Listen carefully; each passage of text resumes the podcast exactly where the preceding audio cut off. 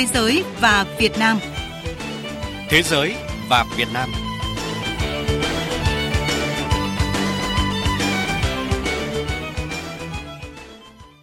Biên tập viên Phan Tùng rất vui được gặp lại quý vị và các bạn trong chương trình Thế giới và Việt Nam.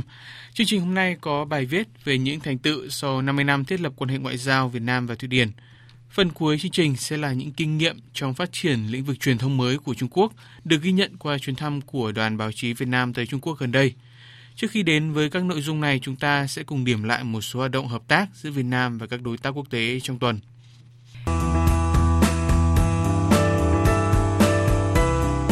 Đại sứ quán Việt Nam tại Argentina vừa tổ chức buổi gặp mặt cộng đồng Việt kiều chào đón Xuân Kỷ Hợi. Đại sứ Việt Nam tại Argentina Đặng Xuân Dũng đã điểm lại những thành tựu to lớn mà Việt Nam đã đạt được trong công cuộc xây dựng và phát triển đất nước trong năm vừa qua, đồng thời bày tỏ vui mừng trước những bước phát triển không ngừng của cộng đồng người Việt Nam tại Argentina, vừa tiếp tục ổn định cuộc sống, vừa giữ gìn bản sắc dân tộc và xây dựng cộng đồng Việt Nam đoàn kết vững mạnh tại Argentina, góp phần làm cầu nối thúc đẩy mối quan hệ hữu nghị truyền thống giữa Việt Nam và Argentina. Cùng với Argentina, Đại sứ quán Việt Nam tại Hàn Quốc đã tổ chức trang trọng Tết Cộng đồng Xuân Kỷ Hợi hai không một chín cho bà con người Việt. Đại sứ Việt Nam tại Hàn Quốc Nguyễn Vũ Tú cho biết năm hai không một tám là năm kinh tế Việt Nam tiếp tục có bước phát triển tốt đẹp, vượt qua nhiều khó khăn để lập những kỷ lục mới và đóng góp vào thành tựu nổi bật này có phần không nhỏ của các doanh nghiệp Hàn Quốc. Hàn Quốc vẫn giữ vững ngôi đầu về đầu tư trực tiếp nước ngoài F D I vào Việt Nam và là nhà cung cấp O D A và đối tác thương mại lớn thứ hai của Việt Nam. Chiều ngày mười một tháng một, tại Bộ Quốc phòng Lào ở thủ đô Viêng Chăn, nước Cộng hòa Dân chủ Nhân dân Lào đã diễn ra lễ bàn giao bộ phim về lịch sử quân đội nhân dân Lào, kết quả hợp tác giữa Bộ Quốc phòng hai nước Việt Nam-Lào. Việc hoàn thành bộ phim trước dịp kỷ niệm bảy mươi năm ngày thành lập Quân đội Nhân dân Lào là minh chứng rõ nét trong hợp tác giữa quân đội hai nước cũng như giữa Tổng cục Chính trị quân đội hai nước Việt Nam-Lào, góp phần thắt chặt tình đoàn kết hữu nghị đặc biệt giữa hai đảng, hai nhà nước và nhân dân hai nước Việt-Lào. Theo số liệu của Hiệp hội các nhà điều hành tour du lịch Nga, lượng du khách Nga đến Việt Nam trong năm hai không một tám đạt mức kỷ lục hơn sáu trăm nghìn lượt. Tuy nhiên, trong những tháng cuối năm, lượng du khách Nga đến Việt Nam giảm rõ rệt. Một trong những nguyên nhân làm giảm lượng du khách Nga đến Việt Nam là do đồng rúp mất giá, dẫn đến việc giảm khả năng thanh toán của các du khách Nga và các tour du lịch bằng đồng rúp. Thị trường Nga cũng trở nên trầm lắng vào cuối năm khi các đồng tiền chủ chốt thế giới tăng trở lại.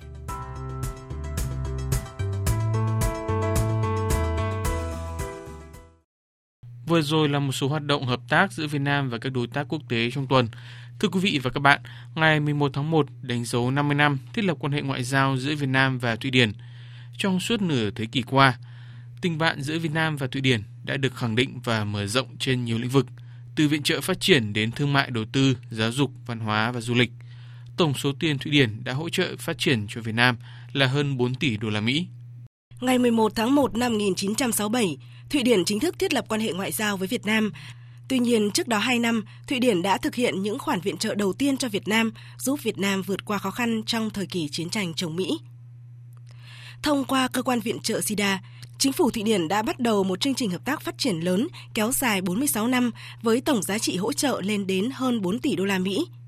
Nhiều dự án hỗ trợ của Thụy Điển đã đem lại sự thay đổi cho người dân Việt Nam, như dự án Bệnh viện Uông Bí, Bệnh viện Nhi Trung ương tại Hà Nội, nhà máy giấy Bãi Bằng và các dự án trồng rừng, cải cách hành chính về luật và thuế. Thạc sĩ Phạm Thu Hà, Bệnh viện Nhi Trung ương chia sẻ.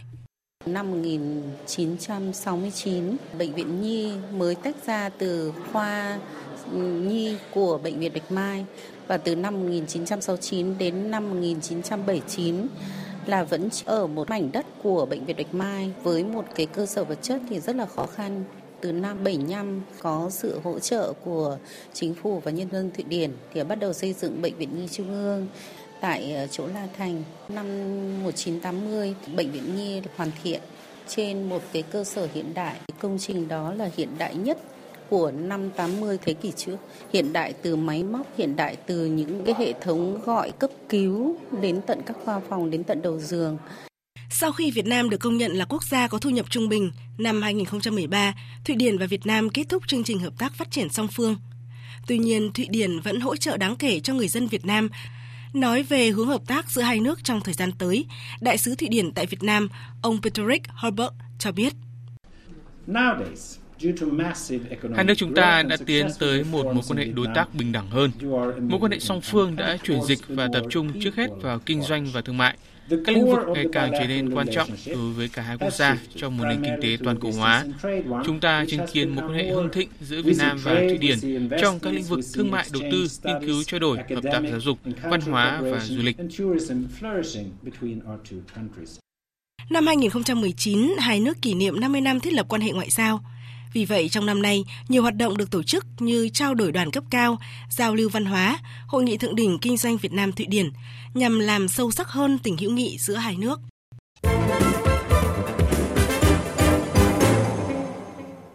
Thưa quý vị và các bạn, sự bùng nổ của Internet, điện thoại di động đang tạo nên một thế giới truyền thông mới với đại diện tiêu biểu nhất là các mạng xã hội, với cách thức hoạt động và lan truyền thông tin khác cơ bản so với truyền thông truyền thống. Nắm bắt được xu thế này, những cơ quan truyền thông truyền thống của Trung Quốc như Nhân dân Nhật báo, mạng lưới truyền hình toàn cầu Trung Quốc C G T N đều có chiến lược tích hợp giữa truyền thông truyền thống và truyền thông mới để lan tỏa thông tin tới công chúng một cách nhanh nhất và rộng rãi nhất. Ghi nhận của phóng viên Thúy Ngọc qua chuyến thăm của đoàn báo chí Việt Nam tới Trung Quốc gần đây. Đến thăm trụ sở của Nhân dân Nhật báo, nhiều người không khỏi bất ngờ trước tòa nhà cao ba mươi hai tầng với kiến trúc rất hiện đại, trông giống trụ sở của những tập đoàn công nghệ lớn như Alibaba hay Trinh Đông, chứ không phải trụ sở của một cơ quan báo chí. Sự ngạc nhiên đó càng tăng lên khi bước vào trung tâm truyền thông mới của Nhân dân Nhật báo với màn hình led cực lớn trải dài cả bức tường chính. Trên đó là những biểu đồ, số liệu cập nhật liên tục, thể hiện sự tương tác của độc giả trên hai mạng xã hội WeChat và Weibo với Nhân dân Nhật báo.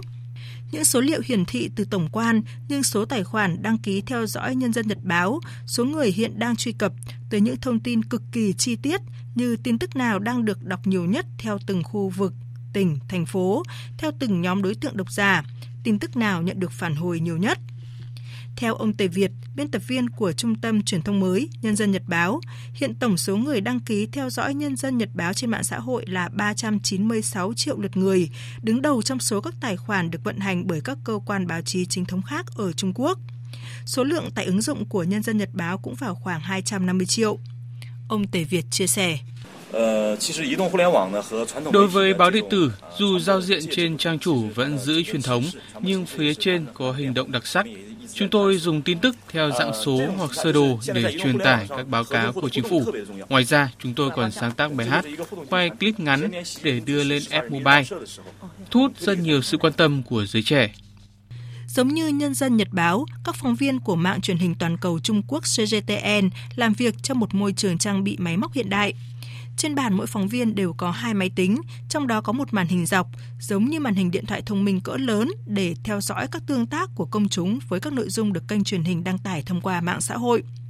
Giáo sư Đồng Quan Bằng, Giám đốc Trung tâm Giáo dục Đào tạo Trung Quốc ASEAN thuộc Trường Đại học Truyền thông Trung Quốc cho biết, tuổi trung bình của khán giả xem truyền hình Trung Quốc là ba mươi chín phẩy tám, trong khi tuổi trung bình của độc giả báo in là hơn bốn mươi tư. Chỉ duy nhất một lĩnh vực mà mọi đối tượng đều yêu thích, đó là điện thoại thông minh với hơn bảy trăm triệu người sử dụng. Vì vậy, các cơ quan báo chí truyền thống phải tích hợp với các ứng dụng trên điện thoại thông minh để tiếp cận gần hơn với công chúng là một xu thế tất yếu. Để thực hiện chiến lược này, có một nguyên tắc chi phối cách sản xuất tin bài, đó là nguyên tắc ba phút. Qua các ứng dụng trên điện thoại thông minh, công chúng chỉ có thời gian để quan tâm vấn đề nào đó trong vòng ba phút.